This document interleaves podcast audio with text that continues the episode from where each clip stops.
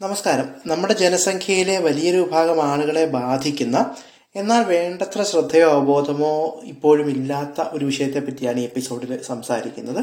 അത് P M S അഥവാ premenstrual syndrome അതുപോലെ പ്രീമെൻസ്ട്രൽ ഡിസ്ഫോറിക് ഡിസോർഡർ അഥവാ പി എം ഡി ഡി എന്നിവയെ പറ്റിയാണ് പൊതുവിൽ ആളുകളുടെ ഇടയിൽ അവബോധം കുറവാണെങ്കിലും ആളുകളുടെ അഭിപ്രായ പ്രകടനങ്ങളെ വികാര പ്രകടനങ്ങളെയൊക്കെ പലപ്പോഴും നിസ്സാരവൽക്കരിച്ച് കളയാനുള്ള ഒരു ടൂളായിട്ട് എന്നാൽ ഈ ഇതേ ഈ വാക്കുകൾ പലപ്പോഴും ഉപയോഗിക്കപ്പെടാറുമുണ്ട് എന്നുള്ളതാണ്.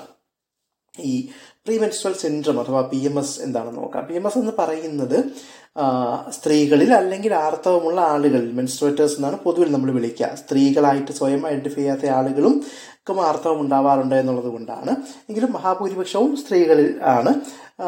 അവരുടെ ഓവുലേഷൻ അഥവാ അണ്ട ഉത്സർജനത്തിനും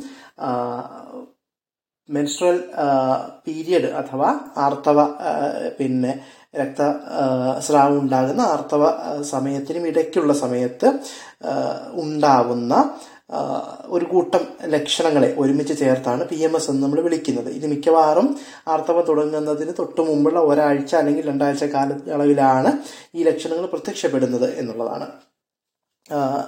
പിന്നെ ഒരു ഫിസിക്കൽ അല്ലെങ്കിൽ ഒരു ബയോളജിക്കലായ ഒരു കാര്യമാണ് എങ്കിലും പി എം എസിനെ മനസ്സിലാക്കുന്നതിലും പി എം എസിന്റെ ലക്ഷണങ്ങൾ പ്രകടിപ്പിക്കപ്പെടുന്നതിലും ഒക്കെ അതാത് സംസ്കാരത്തിന്റെ കൾച്ചറിന്റെ ഒക്കെ വലിയ സ്വാധീനങ്ങളുണ്ട്. അല്ലെങ്കിൽ ഇത്തരം വിഷയങ്ങൾ എത്രമാത്രം ചർച്ച ചെയ്യപ്പെടാം എത്രമാത്രം അവയൊക്കെ പ്രകടിപ്പിക്കാനുള്ള അവകാശം ആളുകൾക്ക് കൊടുക്കുന്നതിന്റെ അടിസ്ഥാനത്തിൽ വലിയ വ്യത്യാസങ്ങൾ ഇത് തിരിച്ചറിയുന്നതിലൊക്കെ ഓരോ രാജ്യത്തും അല്ലെങ്കിൽ ഓരോ സംസ്കാരത്തിലും വ്യത്യാസപ്പെട്ടിരിക്കാറുമുണ്ട്. പി എം എസിന്റെ സിംറ്റങ്ങൾ അഥവാ ലക്ഷണങ്ങൾ തന്നെ ഒരു പരിധിയിൽ കൂടുതൽ വരുന്നത് പലപ്പോഴും പി എം ഡി ഡി എന്ന് പറയുന്ന ഒരു രോഗത്തിന്റെ തന്നെ ലക്ഷണവുമാകാം. അത് നമ്മൾ പ്രത്യേകം ചർച്ച ചെയ്യുന്നുണ്ട്. എത്ര പേരിൽ ഈ പ്രശ്നമുണ്ട് എന്നുള്ളത് തന്നെ ഈ പറഞ്ഞ പോലെ നിലവിൽ നമ്മൾ മനസ്സിലാക്കിക്കൊണ്ടിരിക്കുന്ന അല്ലെ മനസ്സിലാക്കാൻ ശ്രമിക്കുന്ന ഒരു വിഷയമാണ്.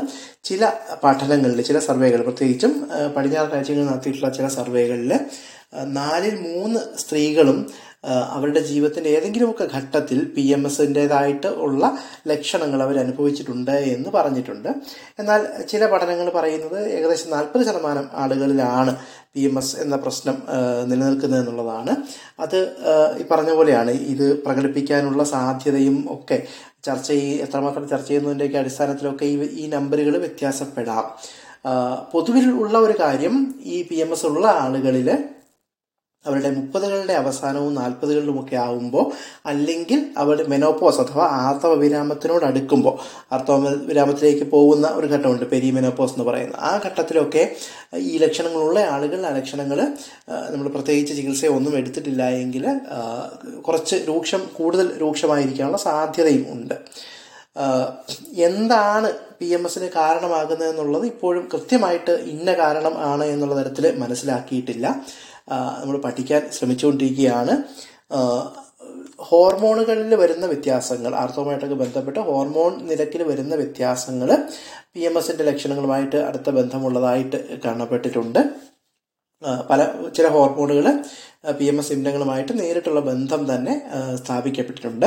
അതുപോലെ സെറട്ടോണിൻ എന്ന് പറയുന്ന ന്യൂറോ ട്രാൻസ്മിറ്ററിന്റെ അളവിൽ വരുന്ന ഏറ്റക്കുറച്ചുകൾ പി എം എസിന്റെ ലക്ഷണങ്ങളുമായിട്ട് നേരിട്ട് ബന്ധമുണ്ട്. അതുപോലെ തന്നെ ജീവിതശൈലിയും ഡയറ്റും അഥവാ നമ്മൾ സ്ഥിരമായിട്ട് കഴിക്കുന്ന ഭക്ഷണങ്ങളുടെ ഒരു കോമ്പോസിഷൻ എങ്ങനെയെന്നുള്ളതും പി എം എസിന്റെ ലക്ഷണങ്ങളുമായിട്ട് പലതരത്തിൽ നേരിട്ട് ബന്ധപ്പെട്ടിരിക്കുന്നവയാണ്. ഇതൊക്കെയും പി എം എസിന്റെ ലക്ഷണങ്ങളുമായി പലതരത്തിൽ ബന്ധമുള്ള ഘടകങ്ങളാണ്.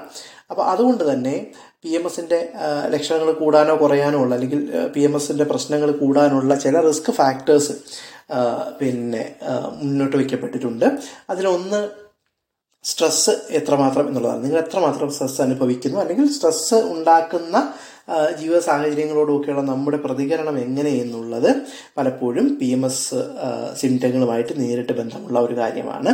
മറ്റൊന്ന് ചില രോഗങ്ങളാണ്. ഇപ്പോൾ ഡിപ്രഷൻ പോലെയുള്ള അസുഖങ്ങൾ ജീ നമ്മുടെ കുടുംബത്തിൽ തന്നെ ആർക്കെങ്കിലുമൊക്കെ ഉണ്ടെങ്കിൽ അത് നമുക്ക് പി എം എസ് ഉണ്ടാവാനുള്ള സാധ്യത കുറച്ച് കൂട്ടുന്നുണ്ട്. അതുപോലെ പോസ്റ്റ്മോർട്ടം ഡിപ്രഷൻ പോലെയുള്ള പ്രശ്നങ്ങൾ പോസ്റ്റ്മോർട്ടം ഡിപ്രഷനോ ഡിപ്രഷനോ ഒക്കെ നമുക്ക് തന്നെ നേരത്തെ ഉണ്ടായിട്ടുണ്ടെങ്കിൽ നമുക്ക് പി എം എസ് ഉണ്ടാവാനുള്ള സാധ്യത വീണ്ടും കുറച്ച് കൂടുന്നുണ്ട്. അതുപോലെ നമ്മുടെ ഒരു കപ്പിളായിട്ട് ജീവിക്കുന്ന ഒരാളാണെങ്കിൽ അല്ലെങ്കിൽ ഒരു പിന്നെ ലോങ് ടൈം റിലേഷൻഷിപ്പിലുള്ള ആളുകളാണെങ്കിൽ ഈ റിലേഷൻഷിപ്പിലുള്ള പാർട്ട്ണർ അല്ലെങ്കിൽ പാർട്ട്ണറുമായിട്ടുള്ള ഇവരുടെ ബന്ധങ്ങൾ എങ്ങനെയെന്നുള്ളത് പി എം എസിന്റെ ലക്ഷണങ്ങളെ കൂട്ടാനോ കുറയ്ക്കാനോ ഉള്ള സാധ്യതയുണ്ട്. പ്രത്യേകിച്ചും എത്രമാത്രം ഈ ബന്ധം സ്ട്രെസ്ഫുൾ ആണ് അല്ലെങ്കിൽ സ്ട്രെസ്ഫുൾ അല്ല എന്നതിന്റെ അടിസ്ഥാനത്തിൽ പി എം എസിന്റെ ലക്ഷണങ്ങളുടെ രൂക്ഷത കൂടാനും കുറയാനുമുള്ള സാധ്യതയും കണ്ടിട്ടുണ്ട്. പി എം എസിന്റെ സിംറ്റങ്ങളെ അഥവാ ലക്ഷണങ്ങളെ പൊതുവെ നമുക്ക് രണ്ട് കൂട്ടമായിട്ട് എടുക്കാം. ഒന്ന് ഫിസിക്കലായിട്ടുള്ള ശരീരത്തിൽ ആയിട്ട് ബന്ധപ്പെട്ട് വരുന്ന കുറേയേറെ പിന്നെ ലക്ഷണങ്ങളുണ്ട്. അതുപോലെ ഇമോഷണൽ ഓർ മെന്റൽ അത് വൈകാരികമായ അല്ലെങ്കിൽ മാനസികമായ കുറച്ച് ലക്ഷണങ്ങളുമുണ്ട്.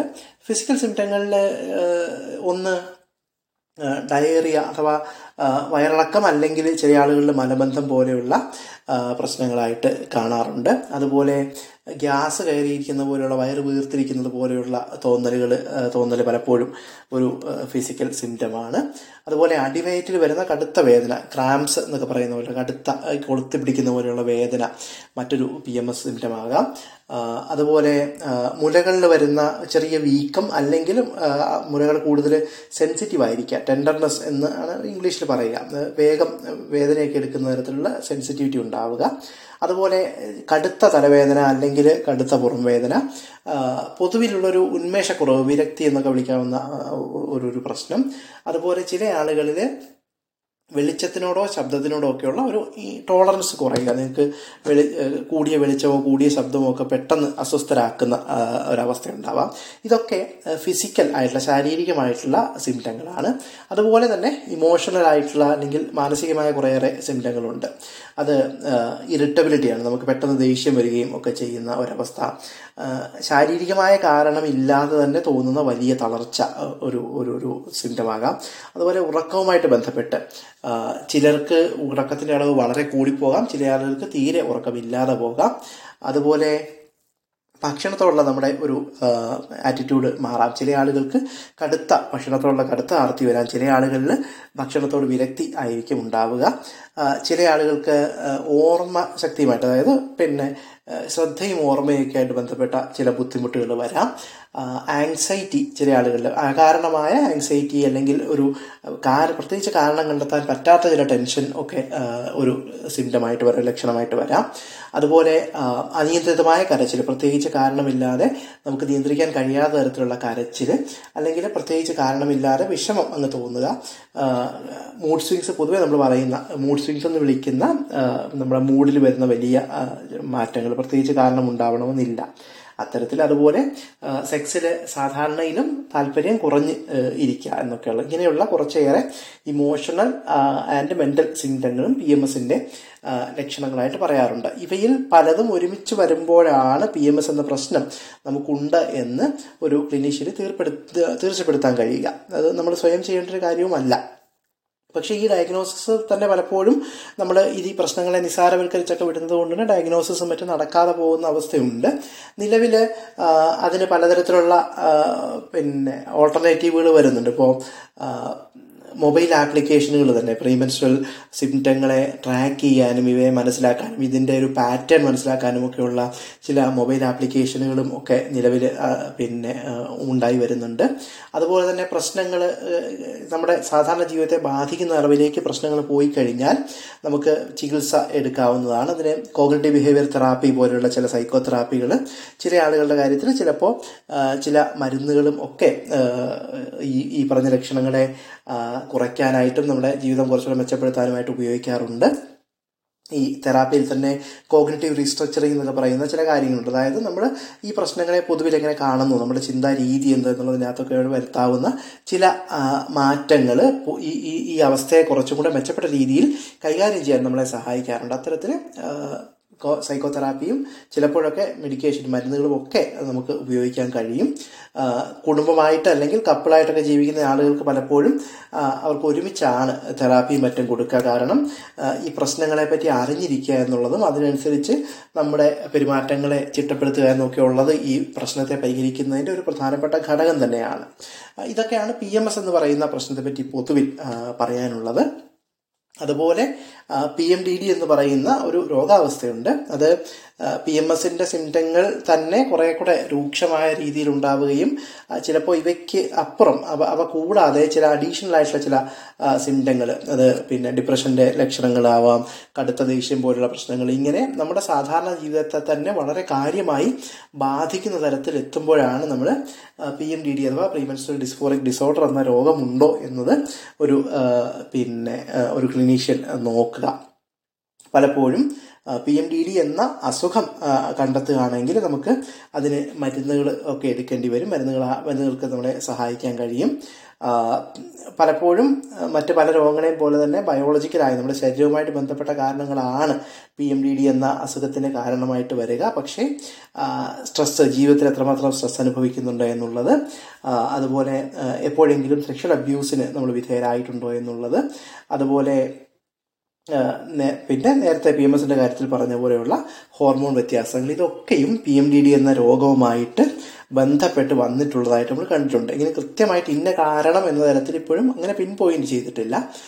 ഒരുപാട് ആളുകളിൽ പി എം എസ് ഉള്ള പോലെ ഒരുപാട് ആളുകളിൽ പി എം ഡി ഡി എന്ന രോഗം വരാറില്ല. ഒരുപക്ഷെ ഏകദേശം അഞ്ച് ശതമാനം അല്ലെങ്കിൽ അതിലും താഴെ ആളുകളിൽ മാത്രമേ പി എം ഡി ഡി എന്ന രോഗം എന്ന തരത്തിൽ ഉണ്ടാവാറുള്ളൂ. അതുപോലെ പി എം ഡി ഡി എന്ന രോഗം ആണോ എന്ന് തീരുമാനിക്കുന്നതിന് മുമ്പ് തന്നെ ഡിപ്രഷൻ അല്ലെങ്കിൽ പാനിക് ഡിസോർഡർ അല്ലെങ്കിൽ ചിലപ്പോൾ എൻഡോമെട്രിയോസിസ് എന്ന് പറയുന്ന മറ്റൊരു വളരെ കൃത്യമായിട്ട് ശാരീരികമായ ഒരു രോഗാവസ്ഥയുണ്ട്. ഇതൊന്നും അല്ല ഇവയൊക്കെ ആണോ എന്ന് നോക്കിയിട്ട് ഇവയൊക്കെ റൂൾ ഔട്ട് ചെയ്തിട്ട് മാത്രമേ ഒരു clinician P M D D എന്ന ഒരു രോഗം ഡയഗ്നോസ് ചെയ്യാറുള്ളൂ. പലപ്പോഴും ഡിപ്രഷൻ എന്ന രോഗം ഉള്ള ആളുകൾക്ക് ഇത് വരാനുള്ള സാധ്യത കുറച്ച് കൂടുതലാണ്. മരുന്നുകളിൽ മിക്കവാറും സെറട്ടോണിൻ ലെവൽ നിലനിർത്താനായിട്ടൊക്കെ ബന്ധപ്പെട്ട ചില മരുന്നുകളുമൊക്കെയാണ് പി എം ഡി ഡിയുടെ ചികിത്സയിൽ സാധാരണയായിട്ട് ഉപയോഗിച്ച് കാണാറുള്ളത്. ചികിത്സ പലപ്പോഴും ആളുകൾക്ക് ഫലപ്രദമായിട്ട് വരാറുമുണ്ട്. ഒരുപാട് ആളുകൾക്കും ചികിത്സ ഗുണം ചെയ്യാറുണ്ട്. പി എം എസിന്റെയും പി എം ഡി ഡിയുടെയും ഒരു സാധ്യത കുറയ്ക്കാൻ അല്ലെങ്കിൽ നമ്മുടെ ശരീരത്തിന്റെ അവസ്ഥയെ പൊതുവെ മെച്ചപ്പെടുത്താൻ നമുക്ക് ചെയ്യാവുന്ന ചില കാര്യങ്ങളുണ്ട്. ഒന്ന് ഫിസിക്കൽ ആക്ടിവിറ്റി അഥവാ വ്യായാമം കൃത്യമായി കൊണ്ടു നടക്കുക എന്നുള്ളതാണ്. അതിൽ തന്നെ എയ്റോബിക് എക്സസൈസുകൾ എന്ന് വിളിക്കുന്ന കൂട്ടത്തിൽപ്പെട്ട ഫിസിക്കൽ എക്സസൈസുകൾ കൂട്ടുന്നത് പി എം ഡി ഡിയുടെ പി എം എസിന്റെയും സാധ്യത കുറയ്ക്കാൻ അല്ലെങ്കിൽ രൂക്ഷത കുറയ്ക്കാൻ സഹായിക്കും എന്ന് പറയുന്നുണ്ട്. അതുപോലെ ഈ പി എം എസിന്റെ ലക്ഷണങ്ങൾ ഉണ്ടാകാവുന്ന കാലഘട്ടത്തിൽ അതായത് ആർത്തവത്തിന് തൊട്ട് മുമ്പുള്ള ഒരാഴ്ച അല്ലെങ്കിൽ രണ്ടാഴ്ച കാലത്ത് പിന്നെ കഫീൻ അടങ്ങിയ ഭക്ഷണം കുറയ്ക്കുന്നതും അതുപോലെ പഞ്ചസാരയുടെ ആഡഡ് ഷുഗർ എന്ന് വിളിക്കുന്ന പഞ്ചസാരകളുടെ അളവ് കുറയ്ക്കുന്നതും പലപ്പോഴും സഹായിക്കാറുണ്ട്. അതുപോലെ ഭക്ഷണത്തിലെ മഗ്നീഷ്യം കാൽസ്യം അതുപോലെ വിറ്റാമിൻ ബി സിക്സ് തുടങ്ങിയവ കൂടുതൽ ഉൾപ്പെടുത്തുന്നത് അല്ലെങ്കിൽ അത് കുറവാണെങ്കിൽ അവ കൃത്യമായിട്ടുണ്ട് എന്ന് ഉറപ്പ് വരുത്തുന്നത് പി എം എസിന്റെ ലക്ഷണങ്ങളെ ഒരുപക്ഷെ കുറയ്ക്കാനോ മാറ്റി നിർത്താനോ സഹായിക്കും. ഉറക്കത്തിന്റെ അളവ് സ്ലീപ്പ് ഹൈജീൻ അഥവാ നിദ്രാശുചിത്വം കൃത്യമായി പാലിക്കുന്നത് പി എം എസിന്റെ ലക്ഷണങ്ങളെ മാറ്റി നിർത്താൻ സഹായിക്കും. അതുപോലെ തന്നെ നമ്മൾ നേരത്തെ പറഞ്ഞ പോലെ സ്ട്രെസ് എന്ന് പറയുന്നത് പലപ്പോഴും പി എം എസിന്റെ ലക്ഷണങ്ങളുമായിട്ട് വളരെ അടുത്ത് ബന്ധമുള്ള ഒന്നാണ്. അതുകൊണ്ട് തന്നെ കൃത്യമായി സ്ട്രെസ് മാനേജ്മെന്റ് പരിശീലിക്കുക എന്നുള്ളത് ഒരുപക്ഷെ പി എം എസിന്റെ ലക്ഷണങ്ങളെ മാറ്റി നിർത്താൻ അല്ലെങ്കിൽ കയറ്റി നിർത്താനുള്ള മറ്റൊരു പ്രധാനപ്പെട്ട ആയുധമായിട്ട് ഉപയോഗിക്കാവുന്നതാണ്. അപ്പോൾ പി എം എസ് അഥവാ premenstrual syndrome premenstrual dysphoric disorder അഥവാ പി എം ഡി ഡി എന്നിവയെ പറ്റി അത്യാവശ്യം അറിയേണ്ട കാര്യങ്ങൾ ഇതൊക്കെയാണ്.